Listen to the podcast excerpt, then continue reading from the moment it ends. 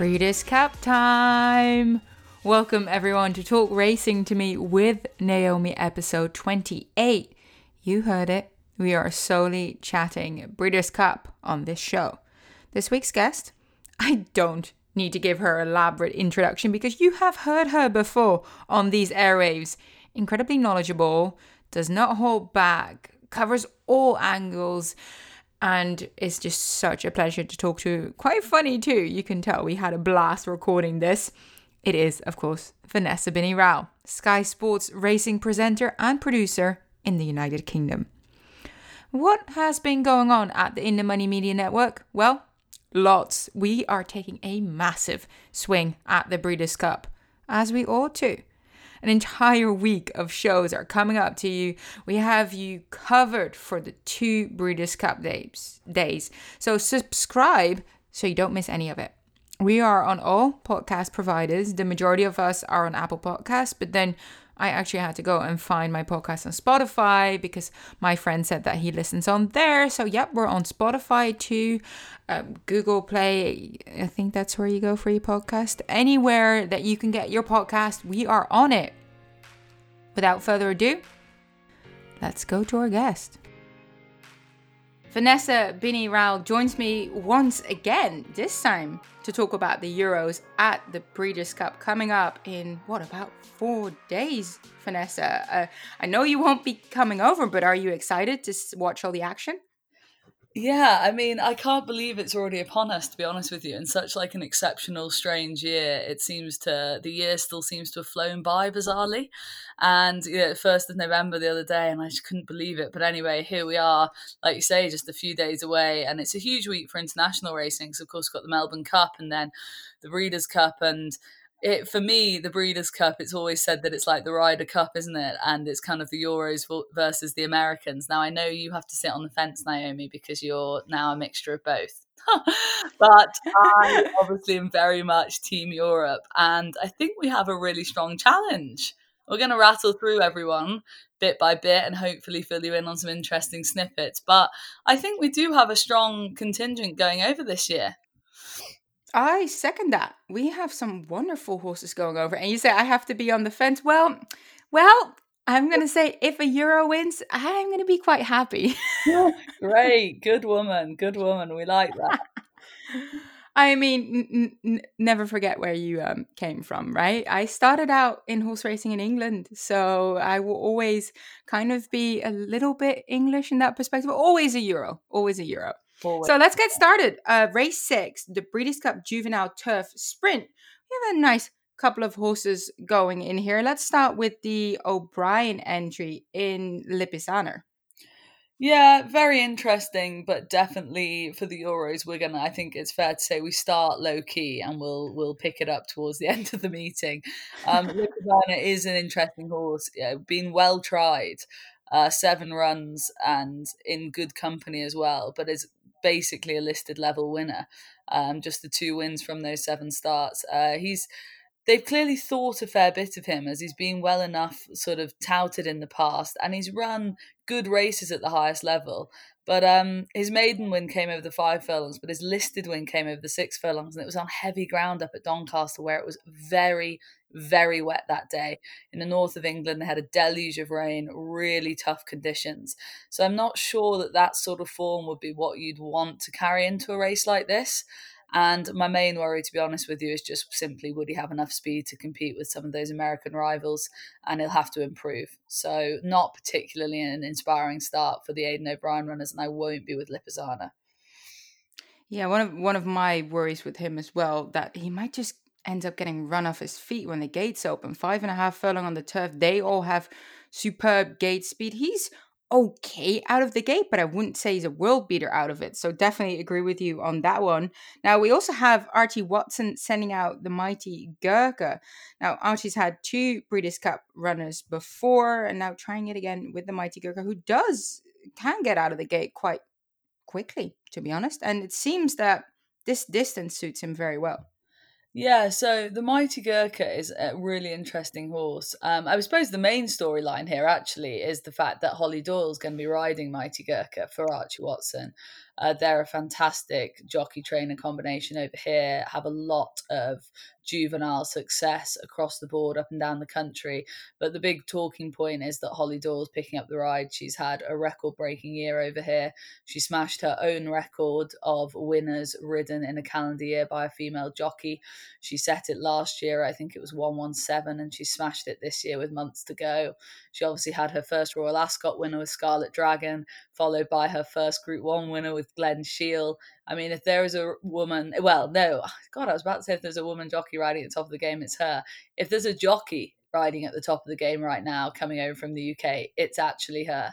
She's riding on such a high wave at the moment, the crest of a wave at the moment. And it's just brilliant that she's picked up this ride. So I'm delighted for her that we will see her over uh, in Keeneland. That's just so cool for me. She's a real... For me, she's actually, when she when she won the Group one on Glen Shiel on British Champions Day, I tweeted saying that she is just like, I couldn't name a better uh, role model in sport, I don't think. Hollie Doyle, she just, from the age of sixteen, gets up, goes to work, works hard, relentlessly hard, improves, eats, sleeps, repeats, day in, day out, and now she's riding Group one winners. It's a just fabulous story for a hard-working mentality. So that's your little gambit on Hollie Doyle. As for the Mighty Gurkha, um, actually has a direct form line with Lipizzaner, as last time out was beaten a very long way by a horse called Just Frank at Newmarket, and that's the same horse who finished second to Lipizzaner at Doncaster. Now, I don't think you can take that form literally, as Mighty Gurkha was like far too bad to be true that day. Um, eleven lengths off the winner and was sent off the ninety-two favourite, ninety-two favourite, and he had a penalty to carry because of his Group three win the previous start, and he was carried across the track due to a hanging rival. So I think we could ignore that last time out form, basically. And then in his other races, he's shown splatterings of promise for a race like this, to be honest with you. That Kempton Group three and the Deauville Group two all showed that he has a serious speed engine. Um, the Group two race at Deauville is actually where, if you if anyone cared to watch that back, he Hollie Doyle was riding him that day, and something happened in the stalls. And I don't know, it's so unlike Hollie, and I'm not sure it was actually her fault. I think it was the stalls handler's fault, but basically his hood didn't come off in time. So he completely missed the break by maybe five or six lengths. And he still travelled, like he still ran a decent race, despite the fact he was left stood still whilst the horses had jumped six lengths, maybe. Um, so I think he's a horse who probably has the speed for a race like this. And like you say, you can jump out the stalls well enough when the hood comes off in time. Um, but I, I'm, it's a little bit on repeat, but as is the case with these sprinting races up against the Americans, I'm, he's not, he's not, Mighty Gurkha hasn't shown himself to be top class thus far. And he's going to have to improve on what he's done. And it's a big stage to be improving. And for me, I think there'll be something with a faster turn of foot than him. Yeah, going up against some of the Wesley Ward-trained speedballs that always get out of the gate and, and run all of us off our feet when they come to Royal Ascot. Now, another horse for a trainer that is having his first Breeders' Cup runner. We quickly discussed it before he went on air because it's just wonderful. Nigel Tinkler is taking over You Better Believe It. Uh, one last time out in the Flying Childers, which of course, wonderful, on good ground, five furlong. Didn't really get out of the gate there though, but accelerated really strongly late. Yeah, so again, like this is really the race of the European fairy tale stories because obviously the Hollie Doyle angle we just discussed, and then You Better Believe It's just from this very small yard in the north of England in Yorkshire. Um, Nigel Tinkler, like you said, Naomi, um, a real character of the game, a real shrewdie. Wouldn't be a trainer you'd see with his name in race cards at the very highest level that regularly, to be honest with you. Um, and yeah, just a, a real fairy tale story. And You Better Believe It's ridden by Rowan Scott, who only recently got his professional license. He's only had two rides in group races. One of them was on this horse when he won at Doncaster at a huge price in the Flying Childers. And he is basically, Rowan Scott's just completely gobsmacked to keep the ride on the horse. It's been in the news this week, um, or this past week, yeah, just he is literally over the moon, but he can't believe it, and he will categorically be the least experienced jockey riding at the Breeders' Cup this year. So it's a great story, and in terms of You Better Believe It's form, he would actually be my European pick in this race. Um, that Flying Childers win, he definitely won with a little bit in hand for me. He's quite a professional individual. He relishes the quick ground. Um, he's never raced around a bend, so that's going to be a different test for him. He's a horse who will be held up because that's his running style.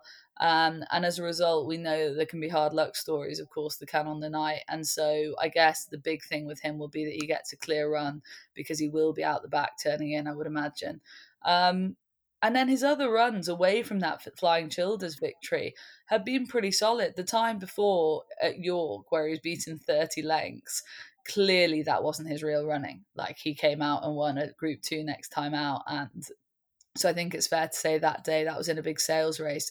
Things just didn't go to plan for him. Uh, sorry, that was in the gym crack, and things just didn't go to plan for him. And I think we can put a line through that. And prior to that, he was just on. He's just been on the improve all season. Nice novice win, then a listed win, and then comes into this off the back of a Group Two, and he's yeah, I like I like him. I don't he if I had to have a European pick, he'd be my pick. But do I think the European's going to win this race? I don't think so. Is that okay to say? Yeah, I have to. Yeah, I have to agree with you there. Although, interesting enough, because my pick wouldn't be You Better Believe It. I would go with the Mighty, well, Mighty Gurkha, based on the fact that in his debut he went left-handed and he was actually accelerating around the bend. That makes me think that maybe he can be quite comfortable going around those tight Keeneland bends and still keep his speed and maybe even make up some ground whilst going around there. But let's move on to Breeders' Cup Juvenile Turf, because otherwise we're going to be here for hours and hours to come. Now, we have a really, really strong contingent going off for the Breeders' Cup Juvenile Turf. Nearly safe to say this will be one of the races that I'm hoping the Euros are going to win. Uh, the first one coming up here would be Battleground, of course, first fall out of Found, the Breeders' Cup Turf winner. It seems that stretching out to a mile is exactly what he wants to do based on pedigree. Yeah, um, like you say, really strong representatives, and the Euros have a great record in this race. thirteen runnings of it and eight European winners with seven European entries this year, all come in with different form lines, and yeah, huge chances throughout basically in Battleground. I love this horse. I love him. I just, I don't know if he, he'll win this race, but as a horse, he's one of my favourite two-year-olds in training right now. Um, he's two from three so far. He's beautifully bred by Warfront and out of Found, who, how could you not love her? She was just so brilliant. Um, and he's like, he's a big, big individual, but super classy. He's kind of like, I would describe him as a sort of Porsche four by four. Like, he's he's not a sports car. He's got more substance about him, but he's still of the highest, highest class level. Um, and I just love the way he goes about it, his willingness to win. He has a real head-down attitude. It's very, very like his mother in Found, who obviously also won the Breeders' Cups. There's a terrific sort of line storyline there. And, um, yeah, look, he'll be stepping up to the mile for the first time in this, and that looks ideal for him. All of his winning has been done over so far over the seven furlongs, but the trip would absolutely not be a worry on his breeding. And he's a genuine Guineas contender over here for next year for us. So for that reason, uh, the mile, not worried. And he missed the national stakes, uh, which was the sort of intended autumn target, uh, because they pulled him out because the ground was too soft that day over in Ireland. Um, and so this is, I guess, his sort of second end of season target. And he is a little inexperienced compared to a few in here, but...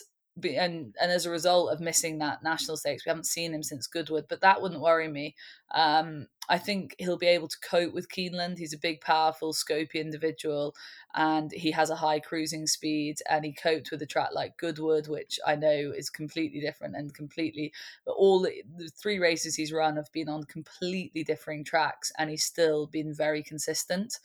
Um, for me, I hope he wins. Do I think he will? I'm not so sure about, but win, lose or draw, he's a horse to seriously to keep in the notebooks for next season as a three-year-old over here. So yeah, looking forward to seeing him. I think it's fair to say. agree with you. We were all watching back at Belmont when he won the Chesham Stakes at Ascot, and I was going, guys, guys, this is the first foal I'd have found. And all of a sudden, everyone was interested. So yeah, wonderful horse. Can't wait to see him in the flesh. I've never seen him before myself yet, so really, really excited to see well, him. Let me uh, know what Jessica- you think of him, as in, like, I've described him now as a sort of four by four Porsche, but I might be exaggerating it. But I think you'll know what I mean. Um, so yeah, let me know. Uh, I'll go back, Vanessa. He looks like a cart horse. No. Yeah. Highly doubt that with his breeding and his preparation, his trainer, that he would look anything less than a superstar.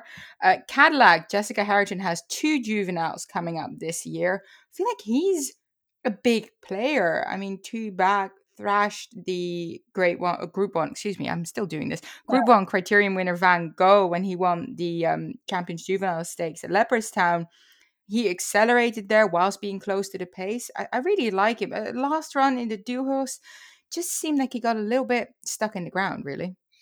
Yeah, I think that's pretty much sums it up, actually. There's a quote from Jessie Harrington where she said, he just got stuck in the mud in the Dewhurst and I should have been very grown up and taken him out. But it's a very hard thing to do when you're over there and it's a group one.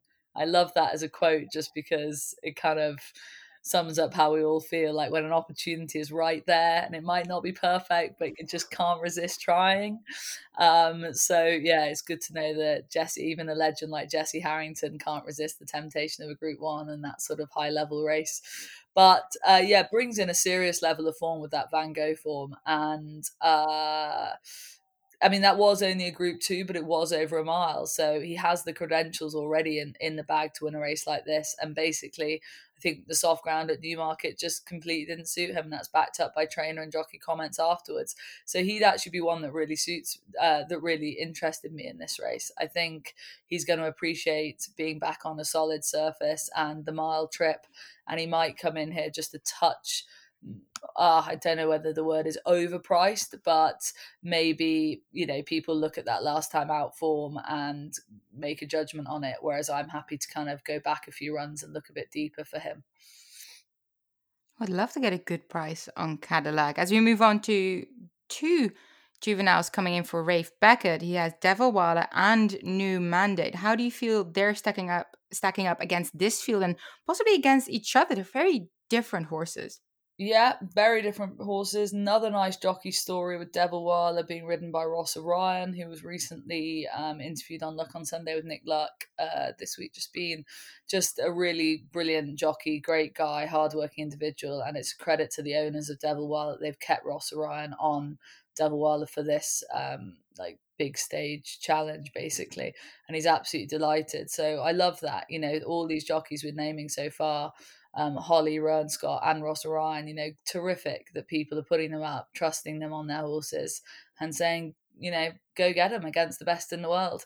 So Rossa Ryan, Devil Wilder needs to step up, basically. Solid in good races, but needs to step up form-wise, and the story there really is Rossa Ryan. But New Mandate is an interesting one. A gelding, they gelded him and comes here off the back of three wins now on the bounce. Progressive and developing all the time.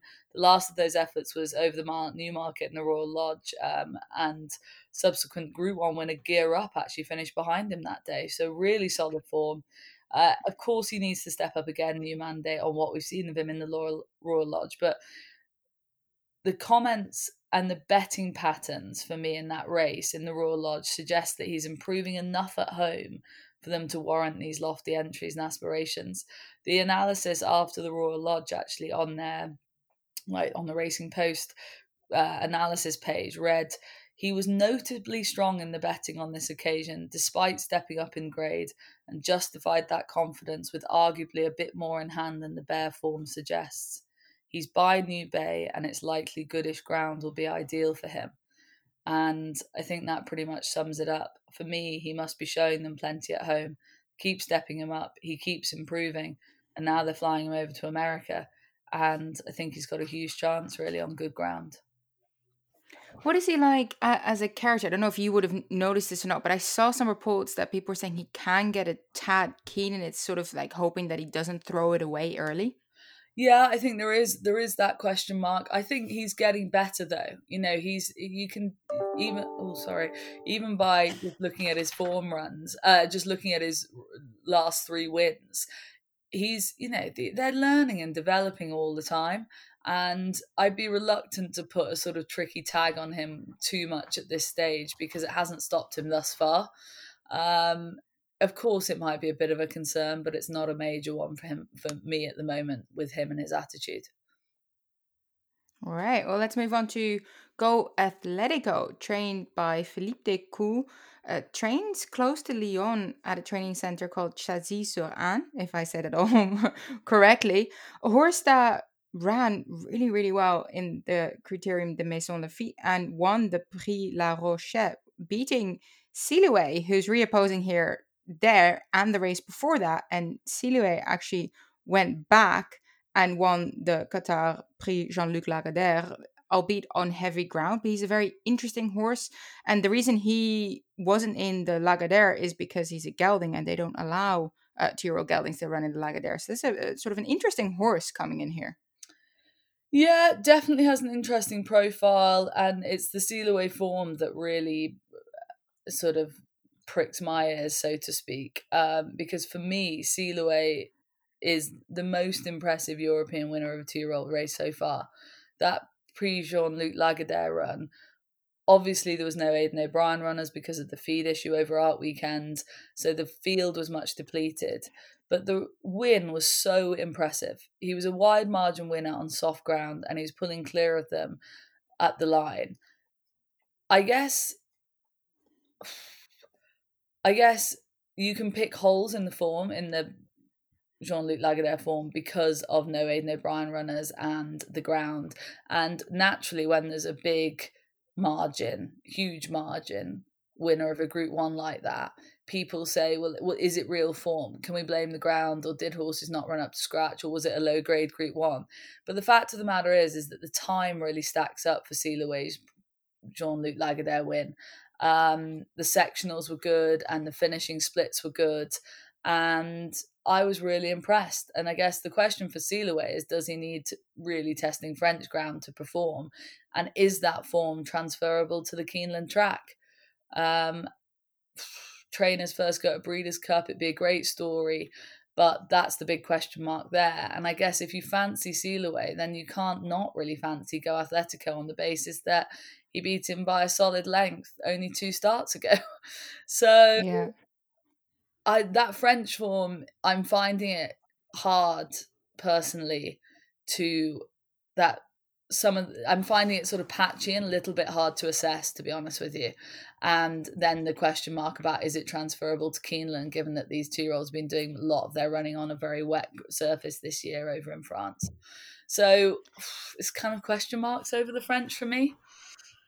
Yeah, no, I'm I'm with you there. I actually was kind of ready to dismiss Silouet a little bit because it was on such heavy ground. Now, he's by Galloway, who won on soft ground as a three-year-old illiterate and then won as a two-year-old on soft ground as well. So his sire absolutely loves soft going. So I feel like he just got all the conditions right. And as you mentioned, no Aidan O'Brien opposition. Yeah, I'm I'm skeptical as well, especially because looking at the European contingent here, there are a couple of really high-class horses coming over. So, you know, Silouet, Go Atletico in my books have to step it up quite big, bigly to, like, no, that's not correct English, have to step it up to, to be competitive here. Uh, let's move on to the Lir Jet, Michael Bell. I do believe that's his first Breeders' Cup runner, right? Is that right? Yes, it is. You're right. It is, right? Yeah. Which is amazing. It makes me think, really? Have we got that right? But you're right. It is. Yeah. Which is, yeah, kind of staggering. But as for the Lir Jet, um, oh, another horse that's confusing me a little bit. Like, I loved him at Ascot. When he beat Golden Pal over the five furlongs at Ascot, I thought that was just such a terrific run from a two-year-old. The way that Golden Pal had gone to win the race and had basically put the race to bed, and Ashee Murphy in the Lir Jet just never gave up, chased him down and got up on the line to win by a neck. It was a brilliant ride, but actually I think the credit should have gone to the horse there. He was just so tenacious, wanted it, just really savage at the finish, and I love that about him. And so I left Royal Ascot really thinking he was a horse for the future, and he's got this great story because he was this terrific result for um he was he was a breeze up horse, and he was brought to Breeze, and then he did a terrific time, and then he won his Yarmouth Maiden, beating the track record, and then Qatar Racing came in and bought him. So he's been a sort of terrific profit story for connections the whole way through. And then he did that at Royal Ascot. So what a story, uh, you know, for, for, for Qatar Racing, who bought him, spent a lot of money on him, for them to, him then to win a Group Two at Royal Ascot was huge. And then ever since, of course, we've seen him slightly disappoint over in three different countries. We've seen him disappoint in the pre-Robert Papin at, at Chantilly, and then over at the Curragh, um, in the Phoenix Stakes, and then back at Newmarket again in the Jubmont Middle Park. So when I say he's disappointed, he hasn't, you know, the Chantilly run maybe came, maybe he was, that was a funny finish when Ventura Tormenta beat him that day. Um, but then he was definitely disappointing at the Curragh, and then he was definitely disappointing at Newmarket. And I, I'm running out of reason, like finding excuses for him. Um, and I just, I want to see him back something near like his Ascot form. But of course, this is such a different challenge for him. He's stepping up in trips so markedly. He's won a sprinting Group Two over five furlongs. We've seen him over six, and now they've thrown him in over a mile. But, and so it's like, whoa, this is kind of crazy. But at the same time, you can't help but feel that a horse with those sort of connections would be coming over here just, just to have a run. You know, I think they'll have thought about it, obviously. And I just think for that reason, he is really interesting in this. But I can't honestly say, I can't sit here and say, like I can about Battleground, that I think he'll really relish the step up to a mile, because I'm not sure he will. But they've got him in here, and it has to be for a reason. Yeah, I was actually looking at his Middle Park Stakes run, and to me, he was very, very soundly beaten there. And he was changing leads late, and he looked unbalanced, unfurnished to me. So I wasn't that impressed with that run either. So yeah, unfortunately, I'm probably not going to be on the Lir Jet bandwagon it's myself. So funny that, like he, he, you know, you say that that he, and it's a fair assessment about him being unbalanced and unfurnished and everything. But it's just like, and then I, I just keep going back to that Royal Ascot success where he was just so professional and cool, if that's the way to describe a horse, basically. So, I don't know, he really needs to bounce back, and the mile really needs to bring out some sort of spark back to him. I don't know if it will, but it's bloody interesting that he's in here. From all the European runners in the Breeders' Cup Juvenile Turf, who would take your fancy most? Is that Battleground who you absolutely love? Uh, Heart says Battleground. Head says New Mandate. Ooh. Yeah. Interesting, I know. I might might be a lot. I, I could have three bets in this race. I could back Battleground for my heart. I could back Cadillac for all the reasons we've mentioned, and I could back New Mandate just because I think he's a very interesting contender in here. Uh, so yeah, sorry. I mean, if that's not sitting on the fence, I don't know what is. I'm sorry everyone, I'm sorry, but yeah, I just I don't know I I, I kind of I guess the, the gra- ground will um I'll be interested ground to see what you know what they're actually racing on come Friday properly, and I think more comments and market moves will probably settle me one way or another. I obviously will not have three. I won't back three horses in this race. But um, yeah, those would be my top three, and then I will be whittling that down. Yeah, I'll put in my my two cents saying I love Cadillac, so definitely we'll be seeing how they all look on on course and how the track is shaping up. But my my fancy right now, or my sort of, I'm leaning towards the Jessica Harrington Juvenile. Let's go to the Breeders' Cup Juvenile Fillies Turf, over a mile, a million up for grabs. We have, I do believe, four Euros in here. Uh, we'll kick things off with Miss Amulet for Ken Condon. I find her incredibly intriguing. Definitely a horse that has kind of taken my my fancy a fair bit here. Uh, how do you rank? I think she has the, the early speed as well that you need to be competitive. Yeah, definitely. Um, trained by Ken Condon, who is a real sort of feel-good Irish story again. Well, not really a feel-good Irish story. He's had good horses uh, for the last few years, Ken Condon, but he's one of the nicest guys around. Runs a really nice training operation on the Curragh, um, and is... I've been there actually to do a feature on their top class Miler Romanized a few years ago, won the two thousand Guineas three years ago now.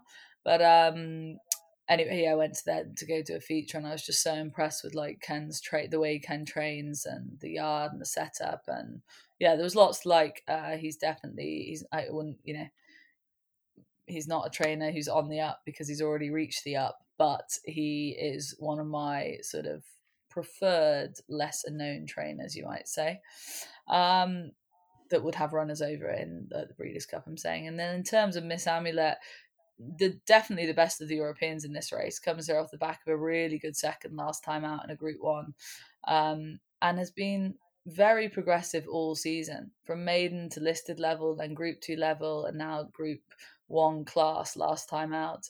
um Has been running more at the sprint trips though, and has, for me, I, she does have the speed for this. She does, and to take on, as in she does, you know, she's going to have to take on a horse like Campanelle, who I presume is Campanelle favourite. I haven't actually got the betting up here right now. Is she favourite for this? I haven't got it up either, but I'm assuming she will be favourite coming in from. No, actually, no. We're looking at on Pearl. On Pearl, Brad Cox's uh, filly yeah. most likely will end up being favourite, I do believe. Yeah. So, I mean, both those horses are far naturally faster horses than Miss Amulet, I would say. But Miss Amulet's been running at sprint trips, and this will be a big step up to the mile for her. She was last seen over the six furlongs. That was on good ground. That was behind Alcohol Free at Newmarket. And that was, for me, a pretty good run because she stayed on that day. And that suggested to me, she stayed on coming up out the dip. She definitely wasn't backing away from the distance. And I think, I think the mile will be within her reach. Whether I think, whether I don't know if it's going to be her preferred trip.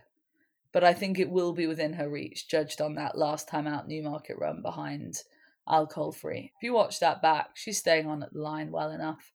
Um, so I can see how she's the preferred choice of the European runners in here, and also based on the fact this wouldn't be an event we've got a really strong handle in, I don't think.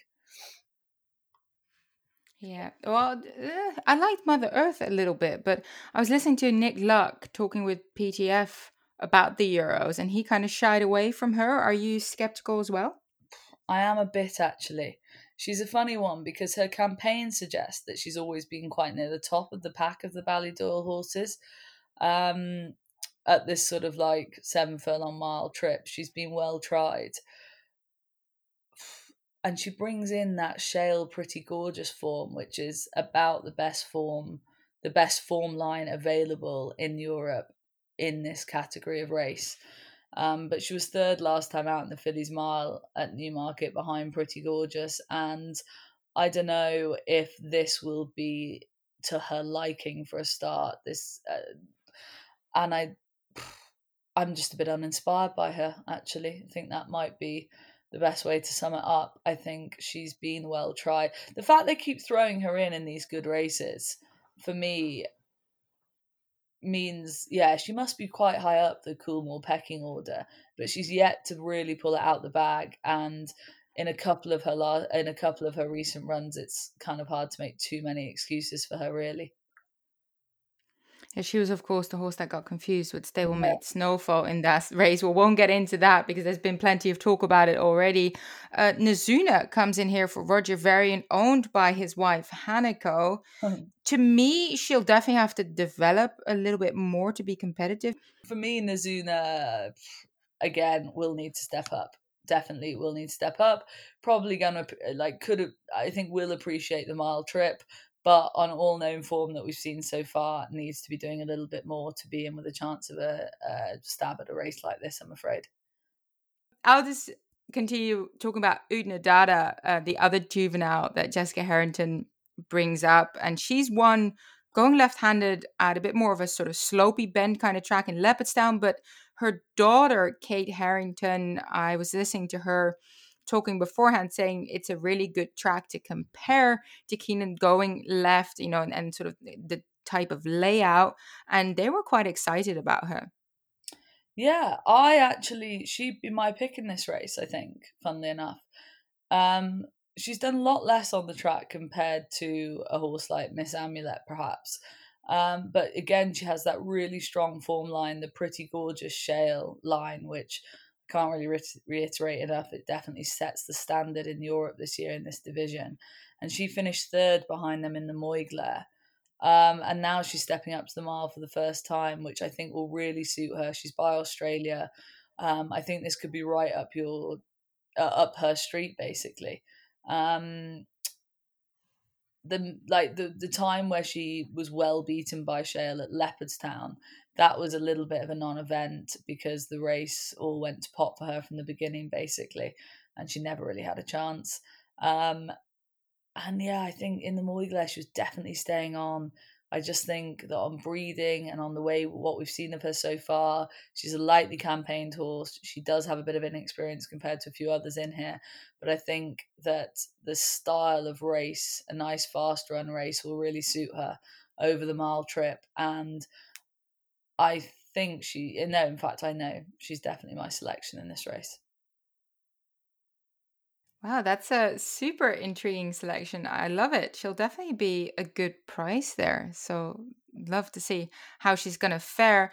Let's move on to the Saturday. Let's uh, continue from uh, the Friday, Future Stars Friday, of course. Super, super exciting. Let's start with the Breeders' Cup Turf Sprint, where we have Glass Sippers uh, in here for Kevin Ryan, a horse that we discussed when we were uh, on the podcast talking about Royal Ascot this year, because she was in against Batash in the King's Stand, wasn't she? She was indeed. She's she's cool, Glass Slippers. I really like her. She's a very solid Group One five furlong sprinter. She's basically, she's proved herself at this level time and time again. Her form speaks for itself. The question is simply, will she be able to bring her best form to the Keeneland track? She has run some very good races on soft and heavy ground in the past, but she's also won on good ground, so I'm not saying it's essential, but I do wonder if she puts in some of her better performances with a bit of cut in the ground. That, I guess, would be a bit of a concern. But she's a proper Group one five furlong sprinter, and I... Yeah, I, I don't think I fancy her in this race, but judging how she normally runs, she will put her best foot forward. She'll run a blinder for connections. She'll give you a good run for your money if you do like her. And I can see why that the yeah, I, I think she's solid enough as an option for this race, but I, I, I I'm not sure she'd be my selection. Does that make sense? Like, I think she's... Absolutely. I mean, she's going up against yeah. a horse like Got Stormy uh, from Mark Cassie, yeah. who's, you know, multiple Grade One winner, phenomenal filly. Although some filly, excuse me, mare, some do say that she might not be the same as she used to be. Uh, it's a, an intriguing race, that's for sure. We have another European that's in there, but not in the body yet. Depending on scratches, we have Equilater, who's a second uh also eligible, which means that there have to be two scratches. Now, Diamond Oops in here does have a first preference for the sprint, so not for the uh, turf sprint. So that's maybe one out if he does get a run in the sprint, but mm, I'm not one hundred percent sure how. I guess we'll know this afternoon if, if we'll get a run or not. I don't know if you have any more information about him. No, I don't actually. I mean, he's a horse who I just, I always wonder with him, and it's such a strange thing to say about a five-year-old, but I just genuinely wonder if we've ever really seen the very best of him. I just don't think he's the easiest to train or ride. He's very, very talented. Uh, the track and the ground at Keeneland will suit him, but he's been found wanting at this level many times before, and I think, to be honest, he probably will do again if he gets in. But his best run came at Royal Ascot this year. He was impressive behind Batash, and... Yeah, if some for some reason he sort of put his all his effort in and got his act together, he actually could be Group One placed level. He is already, I suppose, but as in he he could be. There's something about him and the way his connections talk. I know he's ultimately a better horse than we've seen him on the racetrack so far, but I just don't think he can put it all together on the day. I think he, you know, he makes life hard for himself, his jockey and his trainer. That's not ideal for anyone involved, and I just yeah. feel like he kind of he either when he turns up and everything goes right, he can flash a tad bit of brilliance. Yeah, exactly. But if it doesn't go his way, it's yeah. like a complete non-performance, and you have to write him off. Exactly. That's why his form is so sort of like it's kind of hard to get a real handle on it, because you think, well, how did he run like that there, but then bombed out so badly there? Um, so yeah, he's just a horse for me that I wouldn't trust as far as I could throw him. Whereas Glass Slippers, two such like contrasting profiles, Glass Slippers, I think she will just turn up and run a really solid race. Um, whereas Equilateral could be placed or could be trailing in last, literally. Oh dear. Well, let's get a handle on the Breeders' Cup filly and mare turf. We had we have a fair few Euros in here this year. Uh, Adaria for James Fanshawe. I think that's like his first Breeders' Cup starter in thirty years or something. I mean, yeah. he doesn't send one over if he doesn't think they have a legitimate chance. Yeah, no, absolutely. She was a very surprise winner of the Romanée over in France at huge odds, and she came into that off the back of a handicap win up at Newcastle, I think it was. Um, and then since that French Group One win, she's been seen to finish third behind um, the Dermot Weld horse, whose name has completely escaped me now, um, in the Prix de Rome. Ternawa? Yeah, it's the one. And uh, I guess the concern with with Audaria for the Fanshawe team would be that her good efforts have come in French soft ground, and I worry that she won't be one that would naturally cope with the Keeneland track that well. Um, she wasn't able to back the Group One win up well, those, but she ran a pretty solid effort, to be fair to us. I don't think, actually, I think it's a bit unfair to say that she didn't back up her Deauville win um, last time out, because she probably she ran to a really decent level of form, actually. But it's just, yeah, I think I, I'd be worried about that French form transferring over again, a little bit like how we were talking about the juveniles earlier. Some of that very yeah. wet ground French form with um, sort of slightly patchy. I'm not saying they, they haven't all been patchy in terms of the actual horses contesting the Group One races in France this year. Obviously, there's been some really good level racing. But I, obviously, because of this such bizarre seat, bizarre season over here, it's all been a bit hit and miss, and I just worry that she won't relish the Keeneland track, and she probably does need to step up as well. Yeah, I, I worry about her running style myself. Uh, Cayenne Pepper in her three-year-old filly for Jessica Harrington. She was second to Tarnawa in the Irish Stallion Farm Great, great, geez, I, I, I'm going to keep doing this, Group Three race, two starts back, and then Ternawa went on to win two Group Ones subsequently. She then came back, Cayenne Pepper came back in the Moyglare Jules Blandfoot Stakes Group Two, where she just demolished the field, winning by four lengths. Uh, she seems like she's fresh and kind of well managed, hasn't gone on that really heavy ground that some of the other horses have gone. How do you think the Irish form is going to translate to Keeneland? Yeah, obviously, um, I think ground-wise, like you've touched upon, she's had the best of it, pretty much. I guess the really interesting thing is with her is that after her lovely two-year-old campaign, where she was a real standout, they then brought her back this year, and they've essentially campaigned her, well, for a couple of starts as a... Well, they wanted her to be an Oaks filly, didn't they? And she is, in the sense that she finished second in it. She didn't disappoint. Um, I guess she went off the two to one favourite and she didn't win, so some people could say that was disappointing, but for me it wasn't. I think she ran a blinder, but I think the mile and a half trip really stretches her, whereas I think the ten furlongs is much more to her suiting.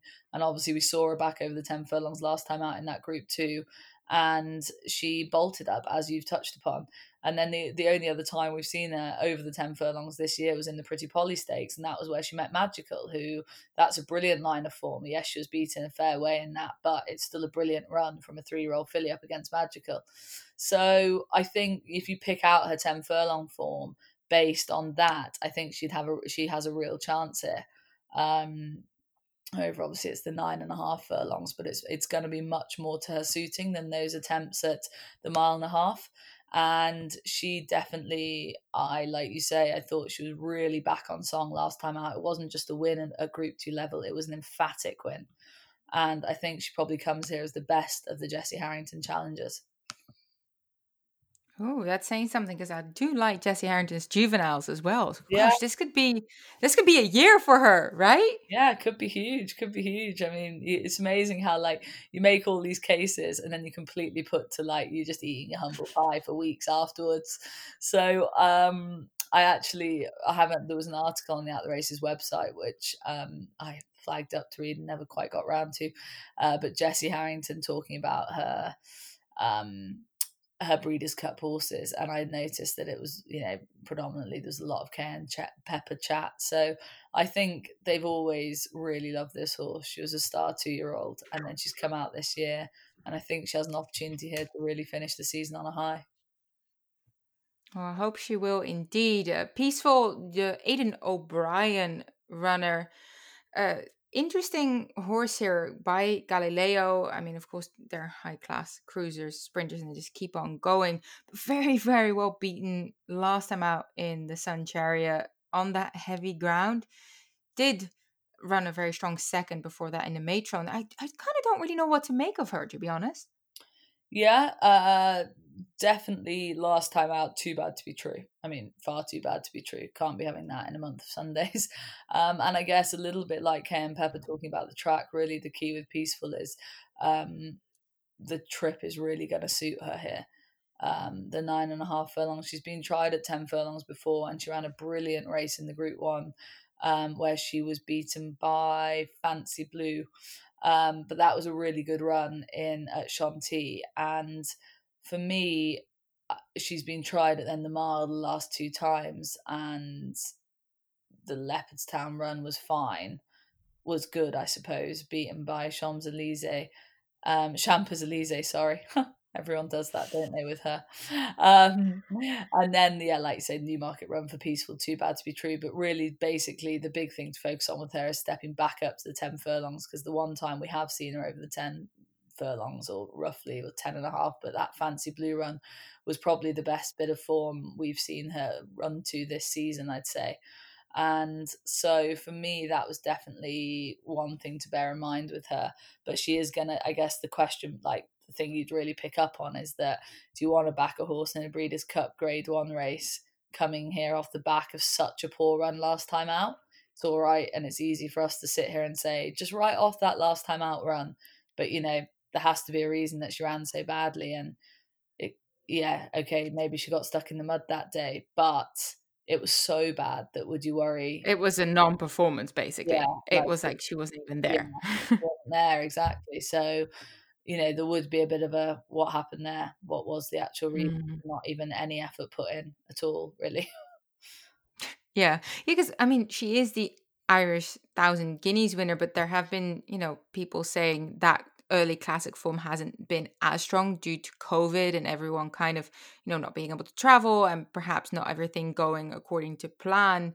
But as you mentioned, if you key out that form ten and a half furlongs in the Prix de Diane, she's incredibly strong there. And of course, prepped by Aidan O'Brien, which gives her an automatic kind of, she'll go in here professionally. But yeah, that, that last run kind of put me off. And that's why I was saying I don't really know where to place her. Yeah, no, definitely, definitely tricky. I mean, the Prix de Diane form, like I said, is for me one of her better bits of form this year. Um, and it's at, it's at that extended trip, so that's the real attraction. But yeah, the question mark is last time out. Yeah, and she's going against an incredibly strong Chad Brown contingent in this race. You have to turn up. I mean, you have Rushing Fall and Sister Charlie, and then of course the the Canadian filly Starship Jubilee coming. I mean, this this race is turning out to be incredibly, incredibly strong. I wanted to ask you about Tarnawa for Dermot Well, but her pre- first preference is the turf. So let's discuss her in the turf and move on to Terabellum for John Gosden. What do you make of her? Yeah, she's been put in her place pretty fair and squarely, I think, by Nazif on her last two starts. But Nazif is a filly I love, so I'm not crabbing that form in any sense of the word. But two starts ago um, in the Falmer Stakes, I think the yard, they're obviously both from the same yard, the fillies.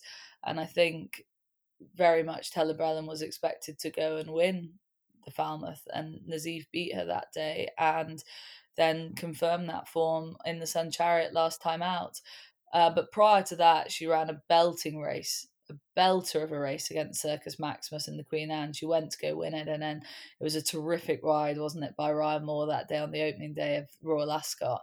Just got Circus Maximus back up, but that's a horse who absolutely relishes Ascot. And so again, there's nothing, there's nothing, no, you know, yes, she hasn't won in her last three starts, but actually her form is very solid. She's been beaten by two very good horses in Nazif and Circus Maximus over the mile trip. Um, and now she's stepping up in trip. And the last time we saw her step up in trip was her first run this season, which is, it was in a group two, but she won at Newmarket um, in the Dahlia Fillies Stakes. And that was over the ten furlongs. Then since we've seen her over the mile. And I guess the thing with her is kind of the question mark of, you know, we saw her run so well over the ten furlongs and then her la- and then all season she's been campaigned as a miler. So it's kind of, obviously, John Gosden knows best and that's what they've decided to do with her. But I guess it's a little bit surprising we haven't seen her upped in trip again since, uh, you know, in, in recent runs, I suppose, because she has shown that strong level of form over the mile and two furlongs. Um, but they, like I say, have campaigned as a miler. They've met some good horses in defeat. Her form is solid. And I guess the big tick is that, yeah, stepping up in trip for a little while, and she's uh, for the first time in a little while, and the ground. Hopefully she'll get some proper good ground, and I think that'll really be of benefit to her. Um, it was soft at Ascot, it was soft at Newmarket on the July course, and then it was soft at Newmarket um, last time out as well. So that won't have helped her. She's a very fluent, moving individual. Um So, yeah, step up in trip and good ground. Two boxes tick for Terabellum. Yeah, I'm worried about the course layout, though. Keeneland being left-handed, tight turns, and she's been running, you know, the straight mile and then right-handed. Yeah. Newmarket, Longchamp, Deauville. Yeah. Newbury was left-handed.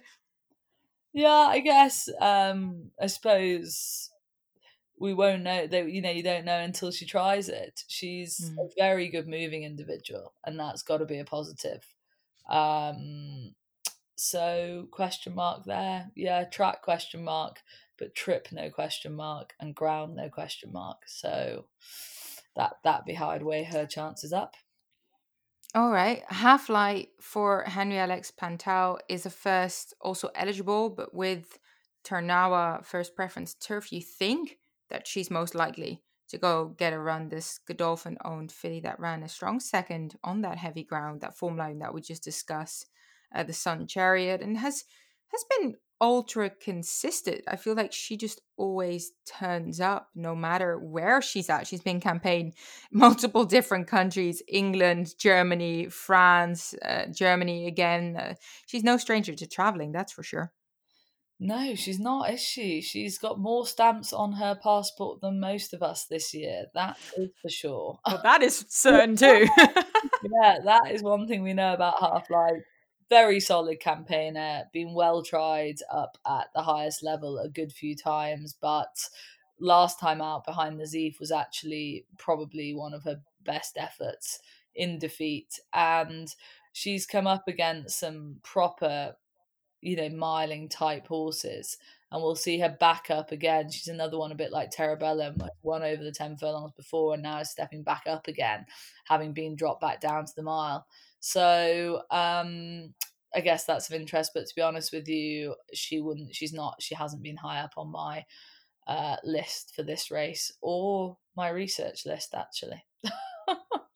Kind of had a, quite a focus on uh, the Irish, basically, in this race. With K M. Very, very.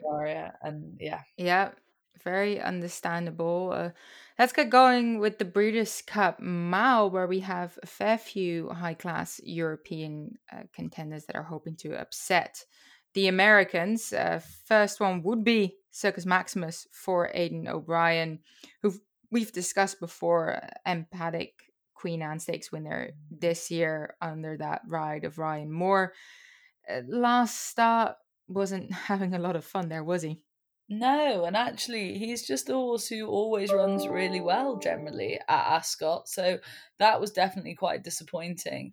Um, but he can be a bit in and out. He needs races, I think, to go his, his slightly his way, and I guess the Terabellum run uh, right the way back in June, we haven't seen him win since, and he's been thrown in in four Group One since, at Goodwood, then Deauville, Longchamp and Ascot. Um, running good races, but kind of more and more his form's kind of petered off, to be honest with you. When you really look at it, he's not coming here on the up, is he? Let's be honest. Uh, no, no, I'm definitely worried about him. He, yeah. he wasn't my top selection in here, I'm afraid. No, no, I think for me, he needs to bounce back to somewhere near his best. Um You know, with any Aidan O'Brien runner coming over to the Breeders' Cup, I guess it goes without saying that, you know, they have a yard full of Group One performers essentially, and when they're picking out who gets to go and run at the Breeders' Cup, it's not kind of done by chance or fluke. It's well thought out and, you know, planned and prepped for, and they take it very, very seriously, the Breeders' Cup. So I'm always just, it always pricks my ears that a horse like him, who you might say his form has been trailing off a touch, is making the trip over there. You know, they've obviously kept him on the go for this, and there they think there's a reason to take him over and roll the dice again at Keeneland with a horse like him. Um, so even just on that basis, you know, Aidan O'Brien knows more about racing. He's forgotten more about racing than I will ever know in my life. So the fact that they're even running him is um, of interest, I think. Don't you agree?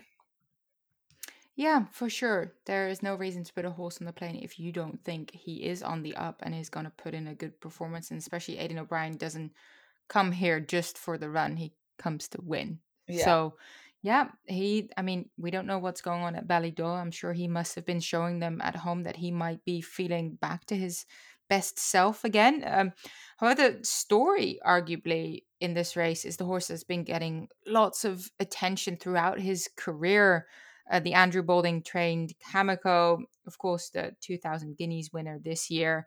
Yeah, a horse that definitely has been performing well. I wouldn't say he's a world beater just yet. You know, am I am I being critical here? Um, this horse is so interesting for me, just as a horse in terms of his profile. You know, he's a mile winner, history making in the sense that he won a Group One on the all-weather when the um, Futurity was obviously transferred from Doncaster to Newcastle and the all-weather track at Newcastle last year. So on that basis, he is a history maker because he's first Group One winner on the all-weather in Britain. Uh, but then mm-hmm. he's come out this year and he broke the record in the Guineas. I mean, that is serious. That's a serious job to do that. He won it impressively. You know, he was... He beat a solid field. It was a well-hyped Guineas. Yes, of course, now when we look back on it, horses have flopped since and stepped up and tripped and down and tripped and done roundabouts and God knows what else. But that's what happens in a Guineas. It's an early, you know, classic. And mm-hmm. at yep. the time, it was a very, very solid classic. And then they obviously rolled the dice in the Derby, and that didn't work. He didn't stay the trip. He didn't appreciate Epsom, and he didn't. He ran an okay race. But he finished six lengths off the, you know, bizarrely run winner in Serpentine. Um, and so you can write that off. You know, they tried the mile and a half and then they're like, right, that didn't work. So we'll step him back down in trip and we'll go to Goodwood for the Sussex Stakes, back to a mile, which he likes. And then just by process of good horses coming out of the mile trip, he ends up running in one of the strongest Sussex Stakes to date, with Mahatha in there, obviously winning in the end, but Siskin as well, and Cameco. So you've got the Irish two thousand Guineas winner, the English two thousand Guineas winner. It was just a brilliant, brilliant race. Mahatha was a brilliant winner, but we all know that it was um, there was trouble in running for a few of them. Siskin didn't seem to really show up or didn't seem to have the kick there when asked for. We'll talk about Siskin in a minute, I'm sure.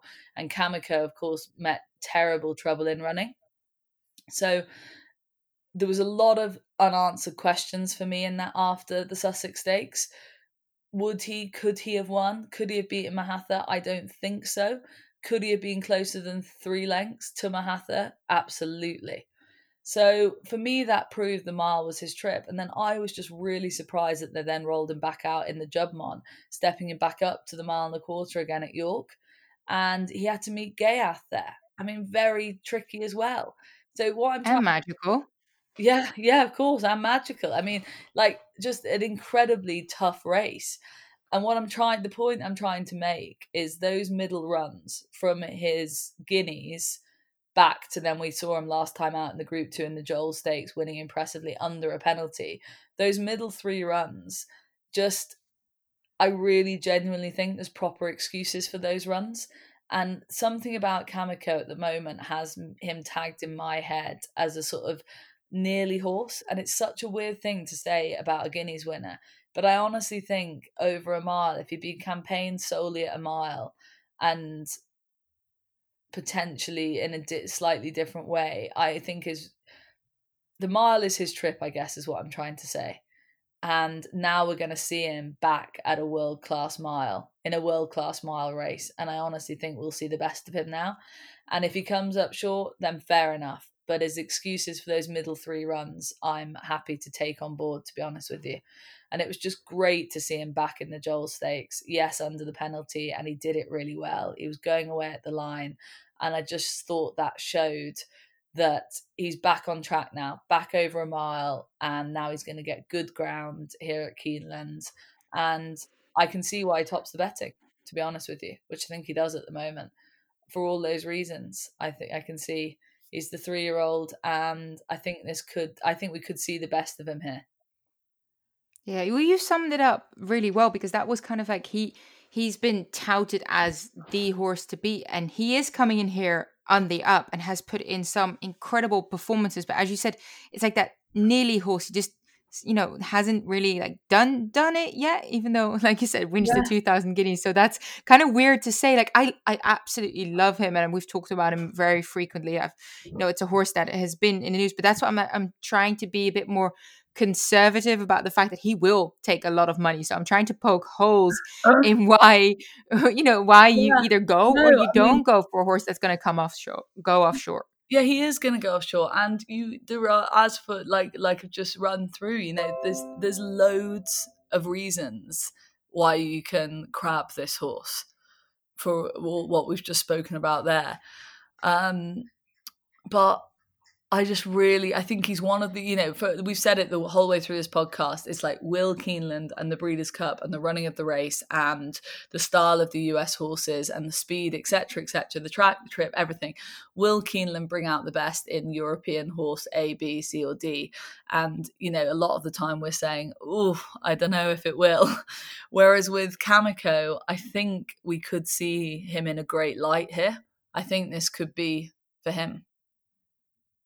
Oh, very, very intrigued to see how he's going to end up faring. Let's move on to One Master, the filly, the mare, excuse me. She's quite older now, six-year-old, who won the Group One Prix de la Forêt three times. But that really seems to be her race, you know, on the ground. That always comes up heavy late in the year at Longchamp. Uh, she really relishes it. She loves that seven furlong, tends to be campaigned over it most yeah. frequently, can even drop to a shorter distance. I, I'm not sure about this here, but William Haggis is bringing her over for a reason.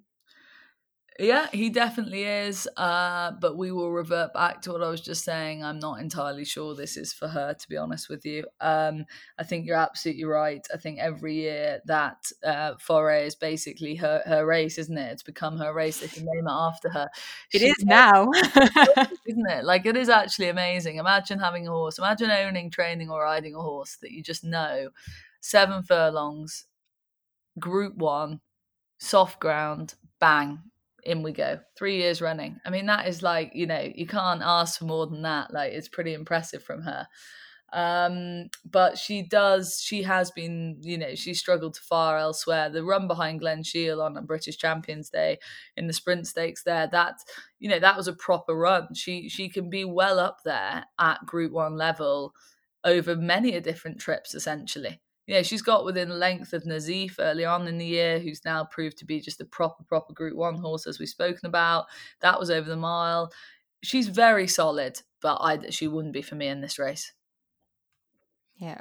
Well, let's chat about Safe Voyage. We'll just give him a couple of quick lines before we move on to Siskin. Otherwise, we're going to be here for two, for two hours. It seems like he is a left-handed specialist. Really, really goes well on the track, like Leopardstown, and then went round the bend at York. Uh, And he, I mean, he's an older horse for the John Quinn stable, seems to really enjoy traveling, according to his son. I do believe his name is Sean Quinn. I heard him talking about this horse and what he's meant to their yard and how excited they are to bring him over.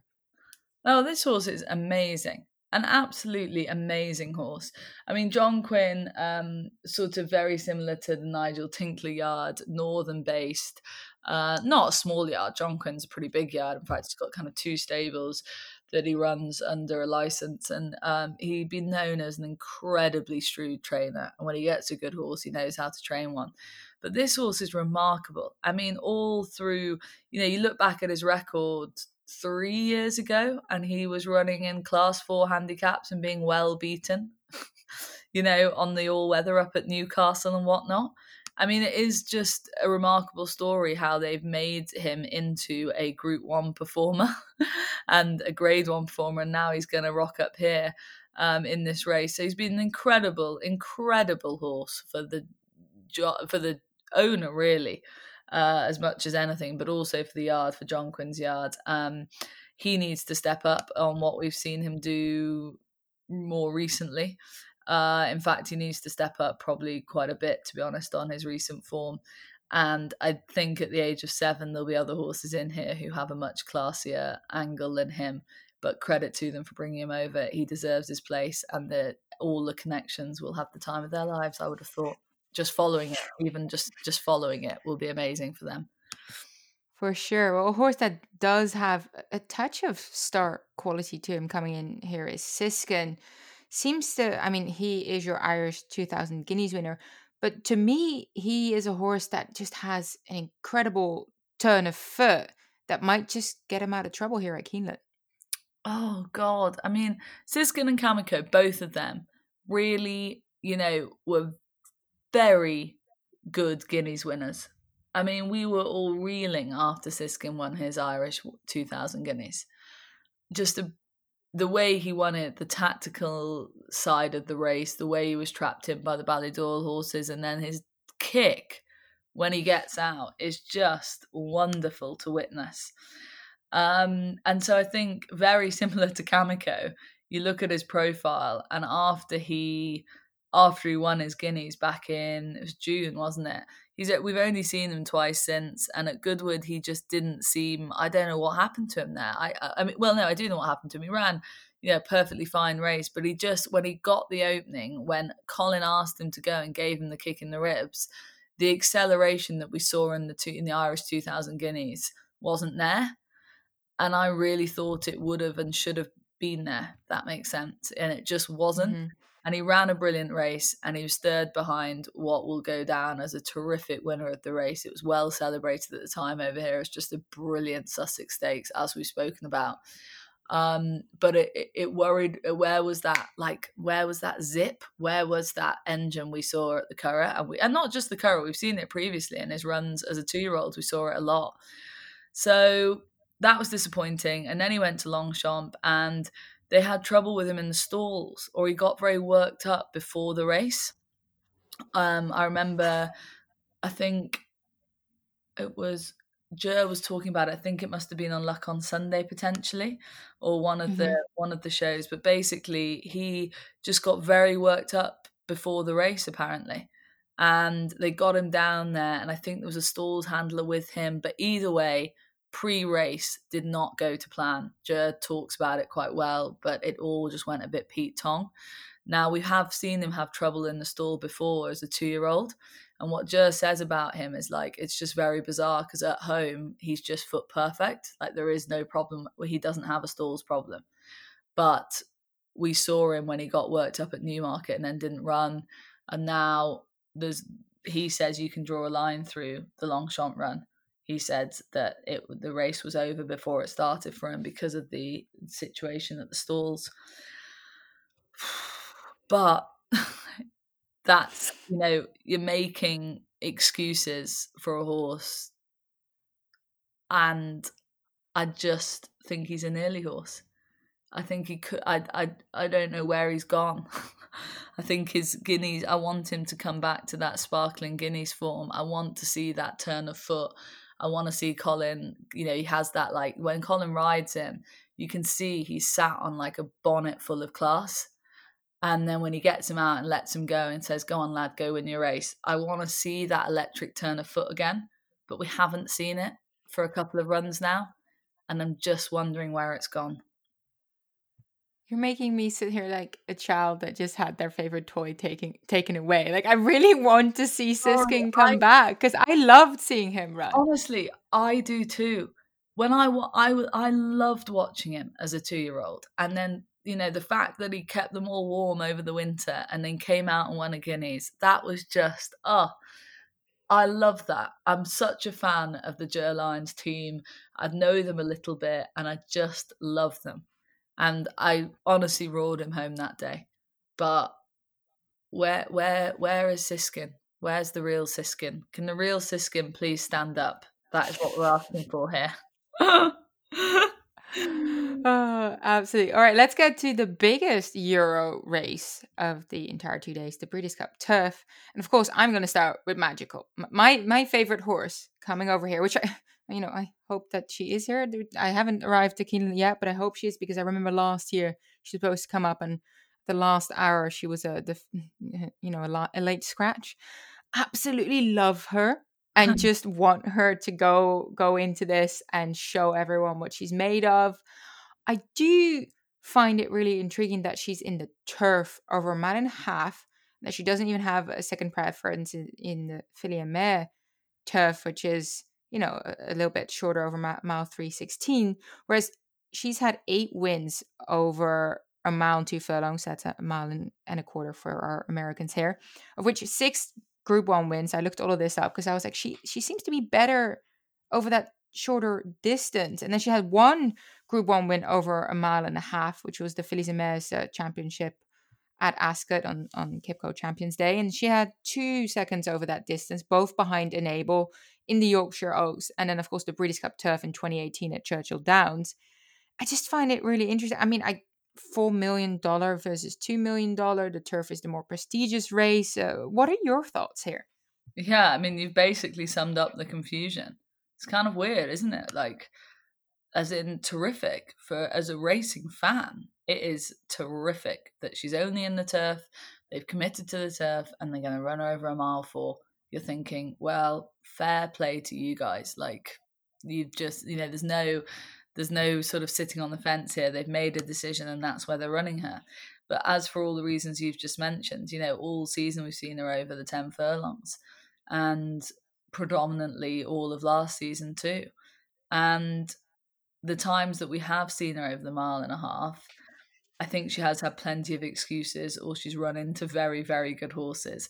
And she's so consistent. I mean, obviously, look, it goes without saying. You don't have to, you don't need me to tell you. But, you know, her earnings, the races she's running, the horses she's met, like the way she just pretty much always puts her best foot forward as a five-year-old mare, I, I can see why she has such a fan base and she deserves it. All credit to her.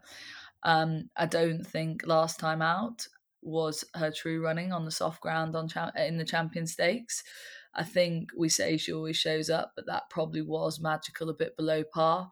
But none of us are forgetting her Irish Champion Stakes win in a hurry, beating Gaiath, seeing off Gaiath in the fashion she did, the way she did it, uh, that old Coolmore Godolphin rivalry. That was one of the races of the season for me. In fact, it probably was the U K and Irish race of the season, I'd say. Just in terms of what I got such a kick out of, the way the race was run, the tracking of them. I just loved it, loved everything about it. If you want to treat yourself, American listeners, go and watch the Irish Champion Stakes back a few times. It's just brilliant. It's got it all. And she came out on top.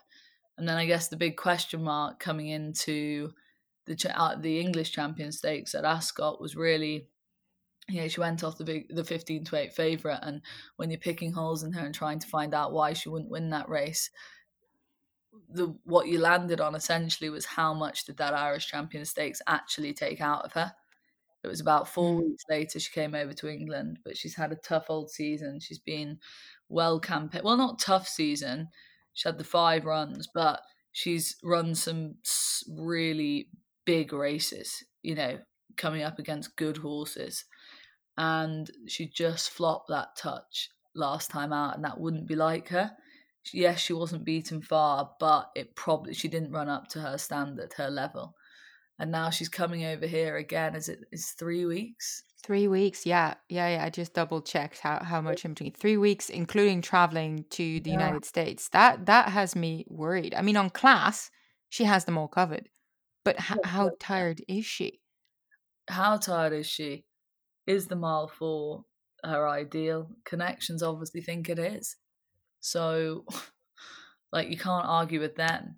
But it definitely is a question mark, and it's a deep enough race. She'll need to be pretty much at her best to win this.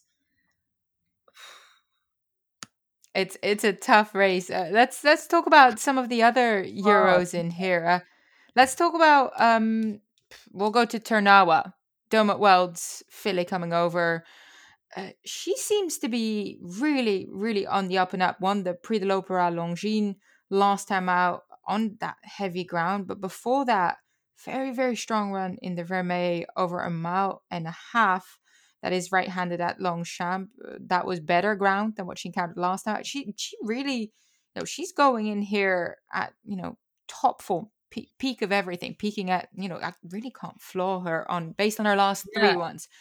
I think it's interesting, isn't it? Like, we talk about how magical maybe we haven't seen her at her best, her last run, and at the age of five, like, how tired is she, as you put it? It's a just pretty simple question, but that is the big question mark there, and she's not coming into it potentially off the back of a peak run, whereas Tanawa is. Like, she's a five a four-year-old mare, sorry, but she's just improving all the time. I mean, this season she's kind of been a revelation. Like, don't get me wrong, I get I, I can see she was good last year. We all saw that she won she ran some very good races, but she won a couple of good races too, but not at the highest level. And then she's come out this season and she's three from three. She's been lightly campaigned. Dermot Weld has said this is his best chance of a Breeders' Cup winner he's ever had. I mean, fancy that for a comment. Like, a man who travels, you know, who travels horses internationally, you know, a lot, set the standard for that basically. And yes, she had the two entries, but they've committed very early to this race. She's really, it's hard to knock her. On what she's done so far, it is very hard to knock her. I don't think, I think, yes, look, she won on heavy ground last time out, but the time before that, it was perfectly good at Longchamp back in September, and that was over this trip. So that's a massive positive, big tick. Track, obviously, a concern. Running style, I think she's pretty versatile, to be honest with you. And you wouldn't want to bet against her, would you? I mean, nope. Like, all I'm scared of her. I think she's yeah. coming in here, oh my God, primed, you know, absolutely yeah. ready for this. Like you said, three races this season. She's yeah. just peaking now. She's absolutely peaking and trained by a master. I, there's a lot to like about her. And if anyone is backing her, I am not going to be the one to put you off her, because how could you really? Like, how could you? I mean, someone brighter than me in terms of, like, sort of stats and running styles and figures and numbers would probably, I don't know, would, you know, obviously you can pick holes in any horse's form. But at the base level, there's not much you can grab of her, I don't think. Nope, no negatives really whatsoever this season. She's come into her own as a four-year-old. Let's chat about Moyglare. Um, Aidan O'Brien's oh. runner coming in here after quite a proper race in the Grand Prix de Paris over this trip. uh, at Longchamp as well. Phil Brother to Japan, two-time Group one winner, Jumpman International winner, because I, I just looked up because I was like, oh, Shastai. I mean, of course, Aidan has just been training all these incredible Group one winning families. He trains the dams. He trains everything, you know, that comes his way from the dam by the most, impe- you know, the best sire in the world in Galileo. So impeccably bred horses. Can we see Mogul be the one flying underneath the radar a little bit? Absolutely. He's actually, look, I my as you can probably tell, I love Magical, but I do have my queries about her. And I'd actually, if I had to choose between the Aidan O'Brien runners, I'd be with Mogul. I think very different. No, no, sacrilege. Oh, sorry. Little fatty Mogul. You know, he's a real fatty. Wait till you see him in the paddock. They keep bloody running him and he just gets fatter by the looks of it. But no. Oh, God. Like, you see him, honestly. What, like, pre-race in some of the races, we like up at York, I think it was Jason Weaver really picked up on it. It's like, this horse looks like the sort of horse you'd say will come on for his first run of the season, yet he's already run four times. Like, he just really, he's a good doer. He must just be a good doer. And I think he's quite a barrelly physical horse anyway. So he's not fat, obviously, but it is quite funny. But um, he, for me, just very different profile to Magical, who obviously we're questioning whether the mile and a half really is her perfect trip or whether she's best suited to the ten furlongs. Whereas Mogul this year has been campaigned as an out and out mile and a half horse. You know, they they really decided that's what he is. And that's what we're going to stick to. Now, what I find really interesting is his win in the Grand Prix de Paris. For me, that was incredibly impressive. He quickened off such a strong pace that day. The gaps emerged and he had the power to go through them. And he's a horse that really relishes this trip because he has that. He he's, he has a high cruising speed. He can travel at a good high cruising speed, but he also has a turn of foot. And the way in which they rode him at Longchamp compared to how we've seen him ridden in other races, they really got it right that day. There was a horse that went off in front and set a very set very strong fractionals, and Mogul was the only horse basically who could travel up with the pace and then kick, and I was really really impressed by him. Um, he gets his three-year-old allowance, so he's getting weight from a few of these. He, I think he's probably my pick in this. No, in fact, he is my pick. Ooh. Yeah. No, he is. I really think he has the skill set and the tools in his, under the bonnet, essentially, to take, to, this, this could be to his suiting, I think. And I think the ground, trip, track, the way the race might be run, I think it could be right up Mogul Street. Whew. I'm going to hold you to that one. We'll see what happens on Saturday. Let's quickly chat uh, Lord North before we wrap everything up. Yeah, it needs to improve on what we've seen so far. Last two runs have ultimately been pretty disappointing, but is now stepping up to the mile and a half, which is, is of interest. And of course, you'd never write off a John Gosden horse, probably ridden by Frankie Dettori in a race like this. So um, his win at Royal Ascot in the Prince of Wales' Stakes was uh, kind of surprise to some in many ways. And that's by far his best form thus far this season. But since then, he was beaten, I think, pretty fair and square up at York, albeit by two top-class individuals. And then last time out at Ascot, he, re- if we're talking about maybe Magical potentially not putting her best foot forward in that British Champion Stakes, um, then Lord North really didn't. Now, I think that can probably be attributed to the ground. He's not a soft ground horse. He won't have liked that. And his best runs have been on good ground. But a little bit like one of the horses we were talking about earlier, can't even remember who it was now, but you know, do you, do you, are you really confident about a horse coming into this if you're trying to write off their last run? I just think it's a lot to bounce back for at the highest level on the biggest stage. Yeah, no, I agree. Horses coming in here, a fair few of them are coming in here at the top of their game, their best of their ability, have been putting in some wonderful, sparkling performances. And then for a horse to come in here, yeah, not entirely on top of it, you are going to put them to the side because the fields are that strong. You can't come in here and just kind of hope that that was a complete write-off when yeah. you're coming up against legitimate Group One horses that have been peaking and are prepped for this. Now, if you had to pick your best Euro bet or your pick of all days, who who would it be? I'm so putting you like I'm putting you to the fire here. You really are. um. Oh God, that is a tricky one. Um. I really, honestly, it wouldn't be like me to pick a horse in any juvenile race, to be honest with you. It wouldn't necessarily be my like favourite uh, division in terms of, I often, yeah, it wouldn't be my my absolute favourite. But honestly, that juvenile turf over the mile on the Friday is just, we we we have such a good record in it, as I discussed. And I've got this head-heart thing going on with Battleground.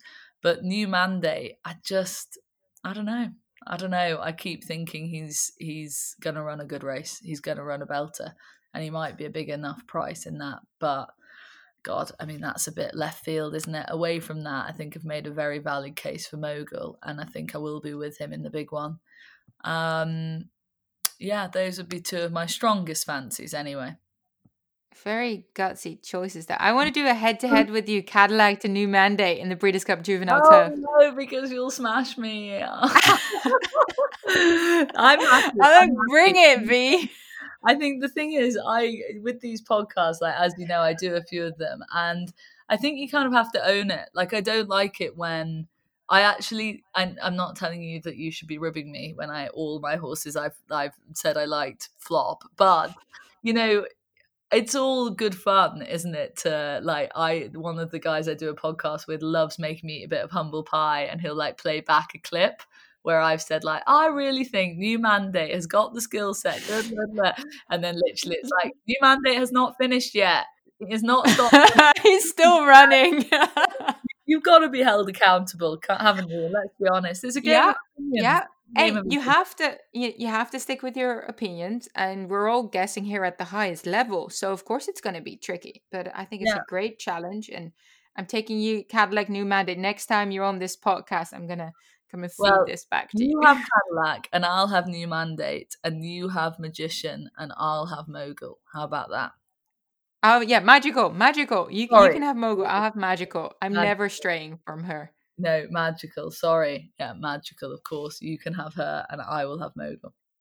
Okay. That That's a deal. That's a deal. What, what's at stake here? Uh, reputation, Naomi. Reputation. Bragging rights. Bragging rights. Exactly. Bragging rights. Oh, that sounds good to me.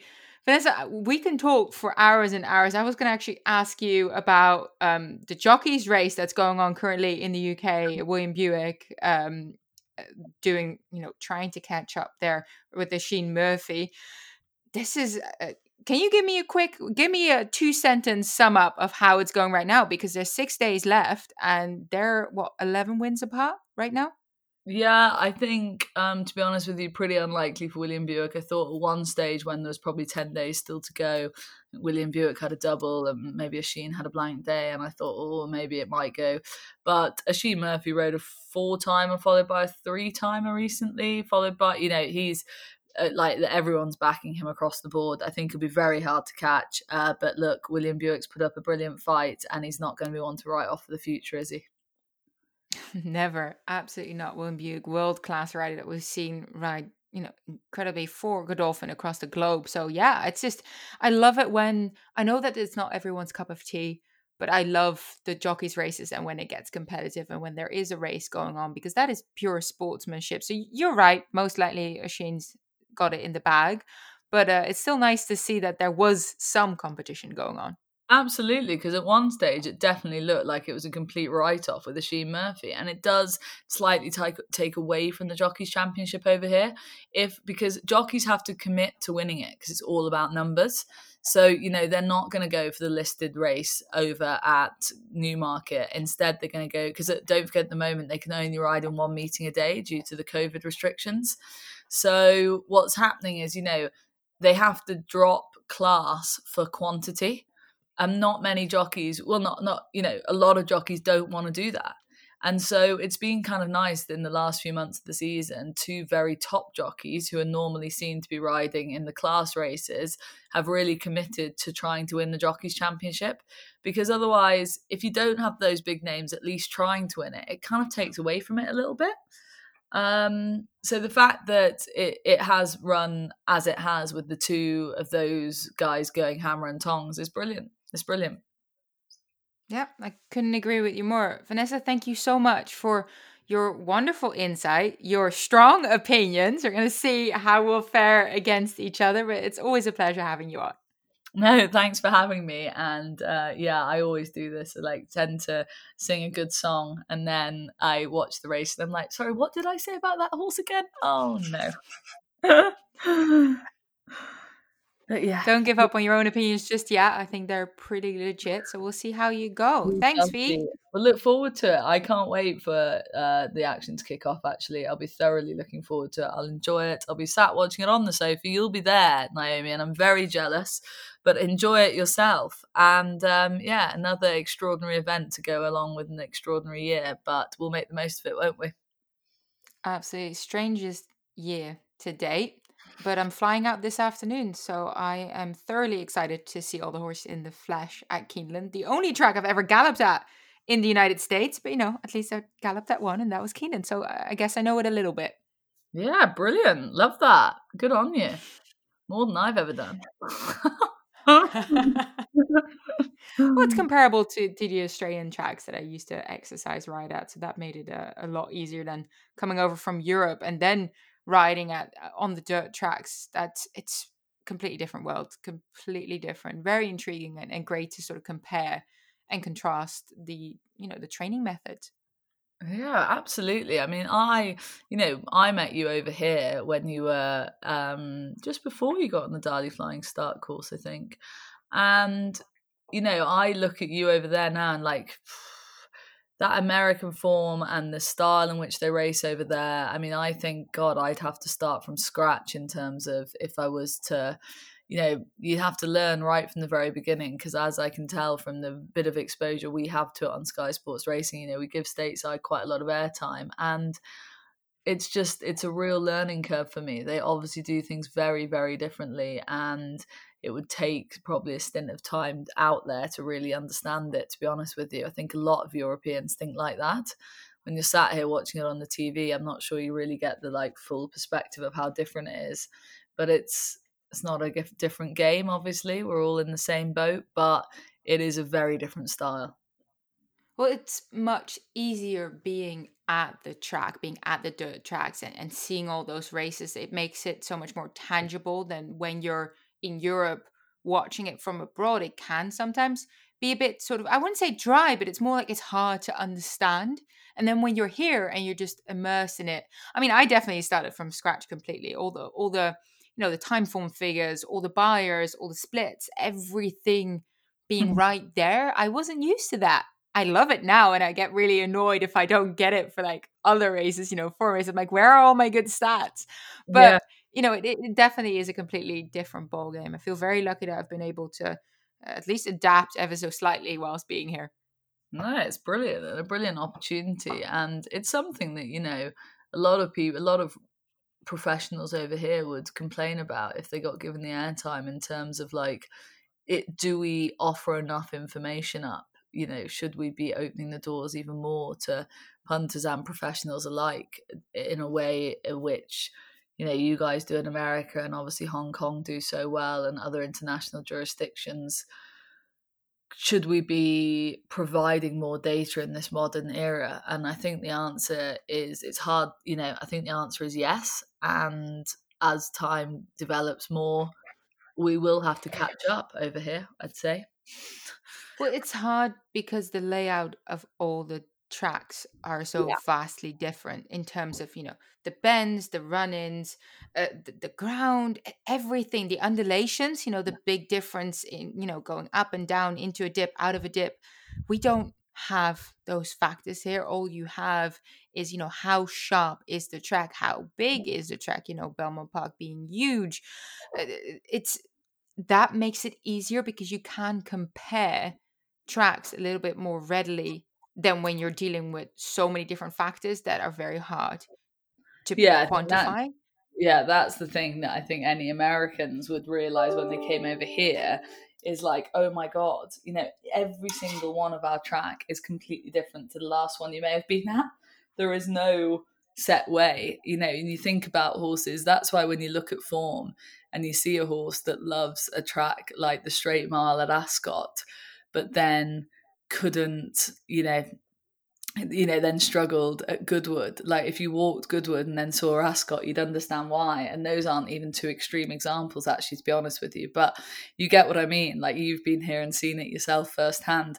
The fact that they run the Derby round Epsom is and always will be one of the big mysteries in life, because it is an extraordinary roller coaster. I mean, people say that and you read about it. When you actually stand on the track at Epsom, you think to yourself, what athletes they must be to travel around here at thirty plus miles an hour and kick off a pace on a track like this. You just can't believe a horse can do it, yet they can. It's actually extraordinary. I think that also uh, shows how good Aidan's record's been in this race, because he actually has replicated that sort of inverse camber of the home turn at yeah. Ballydoyle, and hence allows his three-year-olds to get that experience and to know what it's like to travel at speed across a track that is indeed very, you know, undulating, very sharp, very different. But hence, you know, he seems to absolutely thrive on getting his Derby winners in. Thank God I'm still saying that correctly. so yeah. yeah, no, it's it's it's very, very intriguing.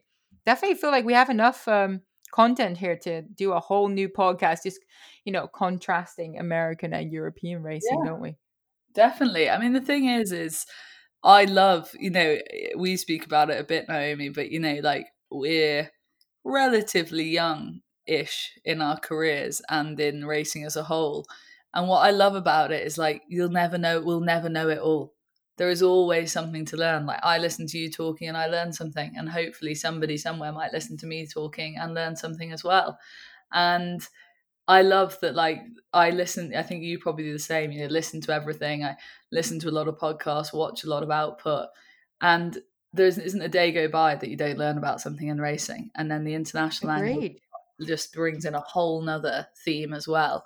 And yeah, like we touched upon right at the start of the show, bringing it back to the Breeders' Cup, it's just a brilliant sort of collaboration of form lines and international players at the highest level. And it's a meeting I love, and it's going to be great this weekend. This has got me excited. I keep, about it. I keep calling it the, you know, the the Super Bowl in horse racing. Now, I have nothing to do with American football, but I know that that's a term that translates to everyone down here. So everyone I speak to, I'm like, it's the Super Bowl of horse racing. You have to watch. nice, so I'm yeah. very excited. You're right. It is the World Championship. Everyone coming from across the globe. Uh, perhaps, yeah. of course, the Australian contingent have got their own um, Melbourne Cup going on right now, so it's not as much an attraction to them. But the Euros against the Americans, I, I am all for it. I mean, I can't wait. I know that we're C- comparatively, if you're looking at, of course, you know, you have the dirt races, you can't stack it up like you would do at, you know, the Cheltenham Festival when they do the winners of the Irish against the English, yeah. and it's a proper matchup. We can't do that here because you'd have to just have the races just on turf. But I still think it is so cool, and there's so much like, fun, great rafflery going on. Oh, great sport, sport shit. You guys win a turf race. It's like, oh, God damn it, that's ours for the taking. And yes. if, you know, if we ever win a dirt race, you like they must think the same. Like, what? No, that's our patch, and we own that. You know. But when there is a crossover, it just makes the storyline even better in a way. I think it anyway. certainly does. It certainly does. I'm definitely going to let you go now, V. Thank you so much. No worries. I'm going back to the glamorous world of painting my house. So, you know, from talking about the best of the best in the world to getting a paintbrush out, it's that's that's life now. I'm in lockdown, Naomi. Oh gosh, I feel like I'm I'm half glamorous here going, I'm going to scramble all my stuff together and run to the airport. That's what I'm yeah, doing. Yeah, you're off to the Breeders' Cup. I'm off to paint a house, for God's sakes. Come on now. Someone's winning here and someone's not. I am on- not going to argue with you on that one. Yeah, I must go. I must go. It has been a joy. Thank you very much. Um, and hopefully you'll have me back on soon, and hopefully I made some valid points, and yeah, who knows, hopefully the Euros will have a few winners. Let's hope so indeed. Don't forget, these top selections are New Mandate in the Breeders' Cup Juvenile on Future Stars Friday and Mogul in the Breeders' Cup Turf on Saturday. Keep your eyes peeled to the In The Money media feed as we are giving you all the latest throughout this week leading up to the twenty twenty Breeders' Cup. I'm heading off to Keeneland myself in a few hours. Wish me luck.